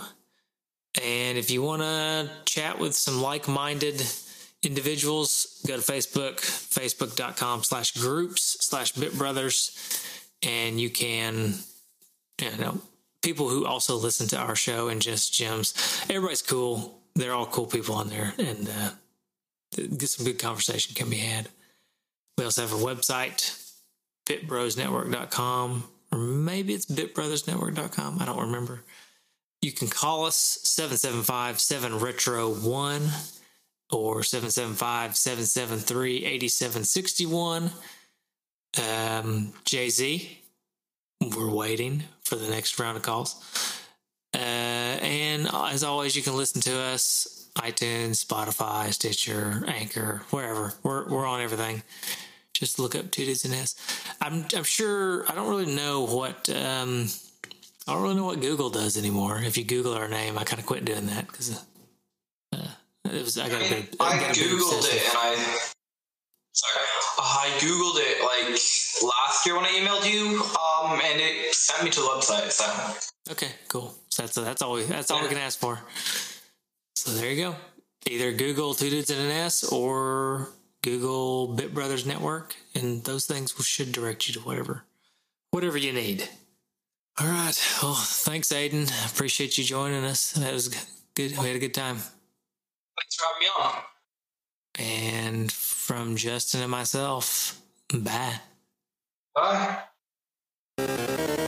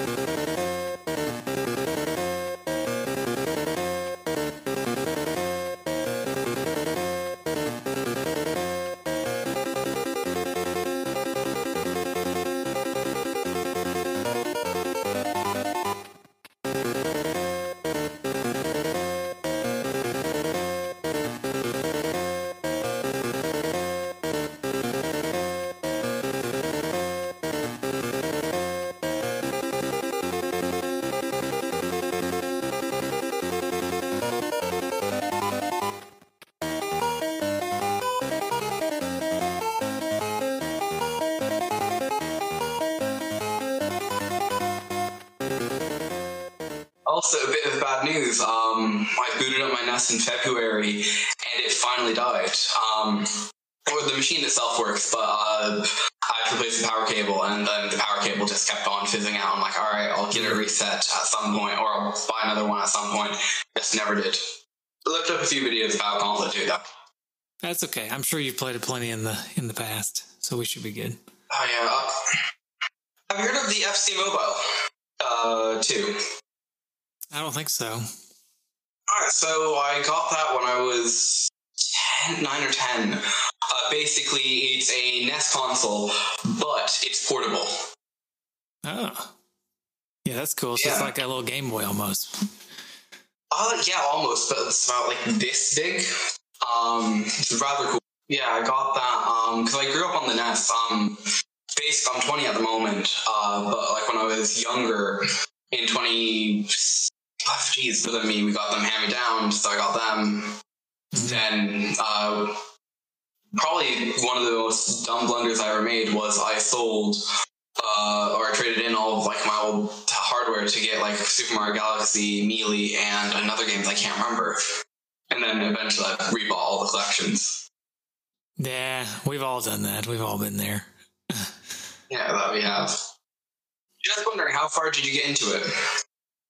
Uh, not super far. So I, it's I don't have uh, I don't readily have access to a Windows uh, computer. All right. So um, I don't really have a, a, really good way of playing it, but I played it on uh, on a buddy's computer for a little while. It's pretty. It's, it's cool. It reminds me of. Uh, it's kind of like a cross between. Um, it's kind of got a little Meat Boy vibe, maybe a little. Uh, I can't think of the name of the game. The the blockiness of it reminds me of that. Was it Tom? Something about Thomas or something? You know, you know what game I'm talking about. Thomas was alone. Thomas yeah. was alone. Yeah.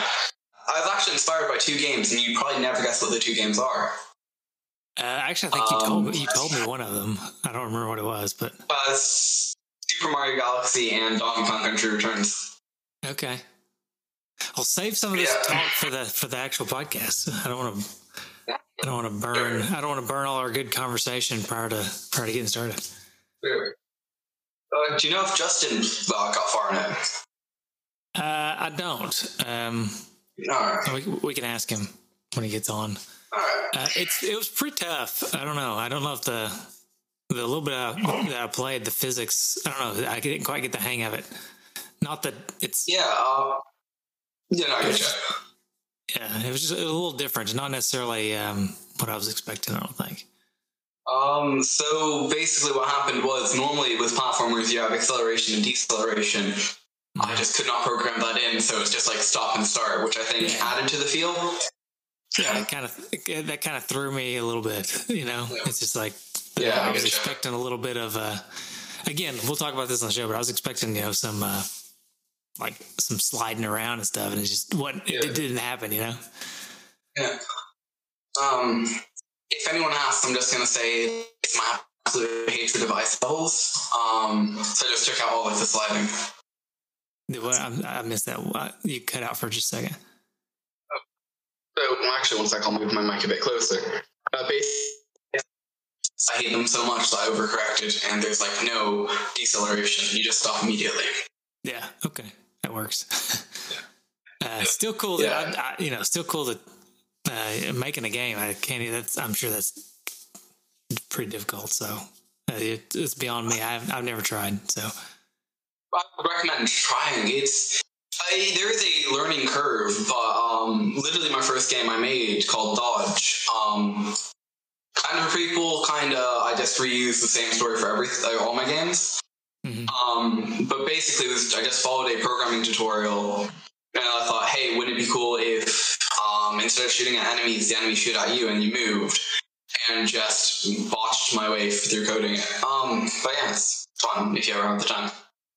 Yeah, maybe one day at a time. Time is a precious resource now. I got to either choose uh, trying to make a game or playing a game. You know. Yeah, that's fair. I've noticed you have guitars behind you. Um, yeah, a bunch. Nice. Actually, I built a Jazz Master from a kit a few months ago. Oh yeah, that's cool. Yeah. Yeah. I've Uh, not. back up uh, the tone. No. Sorry. I said I've not. I've never built. I've never built one. I've I've modified some here and there. Like I've got a. I put some some EMG active pickups in a Fender Strat Oh, cool. just to get it get make it a little more. I love the I love the feel of the Strat, but the um I need a little bit more metal sound. You know what I mean? Oh yeah, I get you. I get you. Um, basically, like all the building was was just uh, screwing in the neck to the body, which I screwed up like five times, which was impressive. Um, and then just screwing in everything. The electrical work wasn't too bad, but yeah, pretty cool. Yeah. Nice. So what what kind of music do you like to play? Oh, let's see. Um, haven't been playing much. Um, play. Do you like rock? Um, do you know Undertale? Undertale, yeah. Yeah, I can play like um the start, like opening track of that. Um, let's see what else. Um, pop music, I guess. Um, yeah, I haven't played in ages. I really need to. Yeah, that's another one of those things, right? You gotta have time. There's only so much time in the day. Yeah, You got to make time for. You just kind of got to prioritize, you know. Oh man, porting to a console. That's something I'd like to do with uh, my next game. Um, but yeah, Yeah, really, well- it's. I've heard it's really difficult. I bet it is. You got to have a dev kit and all that kind of stuff. I will. Oh, Uh, it's, I'll- it's not the issue. Oh, Just like, yeah. Yeah, I, uh, I guess you'd have to have like an engine or something that worked on the system, right? Um, that's that is like most of the major engines now work with all the systems. Uh, the main issue is is um I can't remember the term for it. Uh, but basically you have to jump through all these console notifications. Basically, you have to jump through all these hoops where you have to get everything working correctly. And basically, like uh, you have to X, and then the HUD can't be within uh, what is it, ten percent of the outer frame, and all these like really specific things. So it's a pain to get everything console certificated. So console certification. Yeah. Yeah. A lot of QA, QA type stuff you got to do, right? Yeah, definitely QA. You don't want like porting to multiple uh, platforms is not fun. Yeah. Yeah. And doing that as a as a solo act, it just sounds like a nightmare. Here's the thing, like literally with QA, um, it's great because I can go, okay, I'm testing my game when I take a break from programming because the fact it's not fun. I mean, it's fun, but it's just it takes a lot out of you. So you just like play the game for a bit. It's like, all right, I need to fix this, this, and this. hmm Five minutes, and then you can get back into it. Yeah, Hmm, that makes sense. Uh, So the QA is Oh, actually kind of a taking a break from from the actual work. Don't say. It's it's change of pace. So like, um, yeah, you can like find, find bugs. It's something to switch up uh, the development. Like for example, if let's say I was working on a really annoying level bit, I could go right. I might do art or programming or QA. It's just a fun way to just use a different part of your brain. hmm Yeah, makes sense. Yeah. Yeah. Also, do you want to see something really cool? Uh, yeah, I always do. So there is a charity shop, or not charity shop, a thrift store uh, in the city next, or about twenty minute drive from me, and they had uh, sealed uh, Nintendo playing cards uh, from the seventies. Ah, that's cool. Yeah, uh, from Japan Airlines. I don't think you can see it here. I kind of can, yeah. Yeah. Um, I cannot wait to open them for a special occasion. Um, just like unwrap that because I mean, why not? Yeah, just have every collector just like die inside when they see me open it. yeah, that's cool. That's that's a definitely a bit of history. Yeah, it is. They, uh, I guess they were they were doing that. Uh, they were doing that before they made the system, but they were also weren't they? I mean, Yeah. some of that, some of those cards, maybe not the ones you got, but some of those playing cards things are really old, like from the even before the seventies, I think. Yeah, so um was listening to an audiobook. So Nintendo was set up in 19 no 1889 and they made Hanafuda cards which were flower cards uh, to get around uh, Japan's gambling. So they're not playing cards, they're just picture cards, but you could use them as playing cards. Ah, that makes sense. Yeah. It's a tricky, sneaky Nintendo, right? Very tricky Nintendo. Things really don't change. Um, and then they basically went on to, and then in the late 60s to early 70s, they made a bunch of electronic games, and then they made um, systems. Yeah. Yeah. Well, Justin, what happens is um, we, so we, you know, we record like we try to we try to record maybe every couple weeks, but usually ends up being maybe once a yeah. month. And so when that month hits, all these uh, like Discord and the, the computer itself and this yeah. recording software that I use, all these things all of a sudden need updates. and so yeah. we end up 15, 20 minutes of updates if we don't think to do it before the before the podcast. Yeah, um, I haven't used this laptop since I got my new computer a few months ago. So I turned it on, had to log into everything. It was a pain. Yeah, but you were smart and you did it well before time to podcast. Justin, I mean, to be fair, I had to be fair, I had time to kill. Yeah, that's true. So many games you guys been playing, or you've been playing? Um, so unfortunately, um, uh, if you've been listening to the podcast, you probably know I've been trying to pass this uh, professional engineering exam, and so I still haven't passed it. So I'm still studying to try to pass it. So games been pretty barren, and except for yeah. games, games mostly just been the games for the podcast. I picked up, um, I picked up Fire Emblem Three Houses and started playing it, but it's been, it's been so few and far between when I get a chance to play it that I'm not very far. Like it still kind of at the beginning of the game. Yeah, it's fun. I like I like it. I like the, I always like Fire Emblem games. Oh, Fire Emblem. Uh, it's not my type of game. Um, I've listened to a bit of the podcast. I was like, all right, I'll listen to the last episode, and then I listened to uh, Yoshi's Cookie one. Um, took me like 20 minutes into the podcast to realize you weren't talking about uh, Yoshi, the one where you like move around the um, what's it called? Like the trays and mash mm-hmm. like the egg one. But yeah, uh, what type of what type of engineering? Uh, civil, uh, geotechnical, oh, actually, nice. to be more specific. Oh. So well, I did applied math. Oh, sorry. Applied math. That's what you said. Yes. So it's um basically maths with a bunch of physics that would be used for engineering, and it was mm-hmm. rather difficult. So uh, good luck with it. Yeah. Well, so I've passed. Uh, I mean, I've graduated. I have a degree, uh, but. After in America, after you get your degree, you have to work for like four years and then you can get a license. But before you get the license, you have to take like this big exam. Yeah. Uh, and so that's that's where I'm at right now. Uh, trying to get, good luck with it. Trying to get that license. Thanks. Yeah, I do. I do. Uh, I do geotechnical engineering, so it's like subsurface exploration type stuff, like drilling into the ground and checking the soil, that sort of thing, before they that's put a building on it. Yeah, that's important. Don't have like another Leaning Tower Pisa.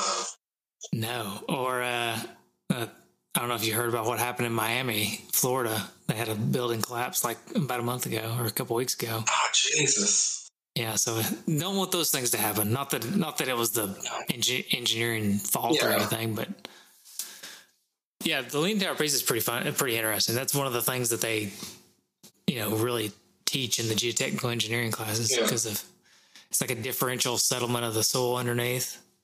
Yeah. So it's like a that's a hot topic for us for us geotechnical engineers, you know. I, I can imagine, yeah. we love that Leaning Tower of Pisa. I've never seen it in person though. I'd like to visit it one day. You've refreshed my memory because I played it when I played it, it was back when you first sent me the code, so it's been it's been a bit.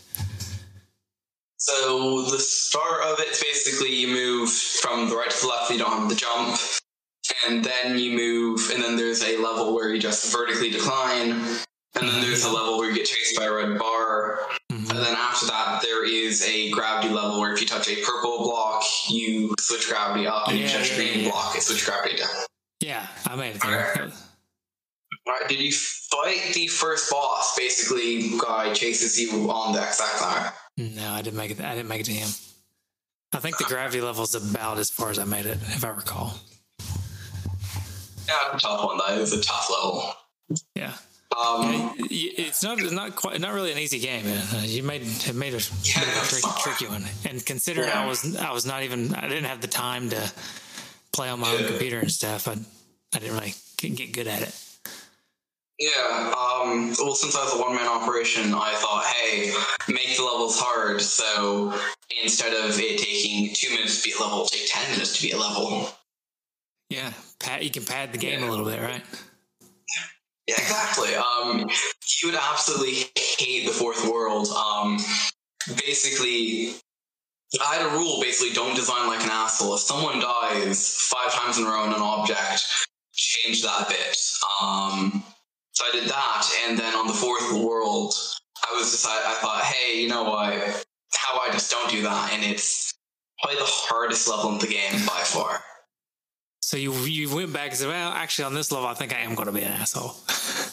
yeah, it's, no, the entire like all six, no, all seven levels of it. I thought, yeah, I'm gonna be like a math ass. But yeah, that's very kind of you. Oh, no problem. No problem. But yeah. Uh, yeah. Uh, the one thing I'm annoyed about is um, I basically I made three worlds, um, released it in February last year, and then I made the fourth world during lockdowns, and I just not did not have the motivation to start another project. I just didn't have any player feedback, so there'd be some areas where I'd see, let's say, a live streamer play it, and it's like, ah, should have fixed that. Yeah. So, do you get? Uh, can you get like um, uh, what I don't know what the word is like the metrics of the from the players as they play it. Like, do you get that kind of feedback, or are you getting like uh, asking for feedback, getting comments, that sort of thing? Showcase my game um, at a good few events. I'd be over the shoulder of people playing it, and then I saw two Twitch streamers, but I wouldn't get any like metadata from it. Yeah, okay, that's what I was. That's what I was curious about. Okay. I would have programmed that in. Basically, if you died, it would tell the player's XY position. Mm-hmm. But that would have been so much effort for that. And like maybe for a bigger project that was ongoing in development, I might have done that or early access. But not for this game. That would right. that would have just been a pain. Maybe for the next game. Maybe. Do we have Justin? Can you hear me? We can hear you. Can you hear me? I can hear hey, hey, hey, hey, sorry about that. My computer is just on its last leg, to be honest. It's okay. The same. Uh, I had to dig up my laptop, which is far beyond its last legs. it took me like two hours to reboot it and just sign into everything. Aiden on yeah. there, as opposed to us, did it uh, much much sooner than we did. We did, you know, we just like to do it like right as soon as the like ten thirty nine right. our time. You know, do it live. 1029. Just, do we'll, do our, we'll do our updates live. Yeah. mm-hmm. All right. Well, let's get, right. let's get rolling. We can we can pretty much just hit the ground rolling. Yeah. Okay. All right. So we'll take a. I'll, I'll everybody just be quiet for a second, and I'll bring us in with intro music. Sound good?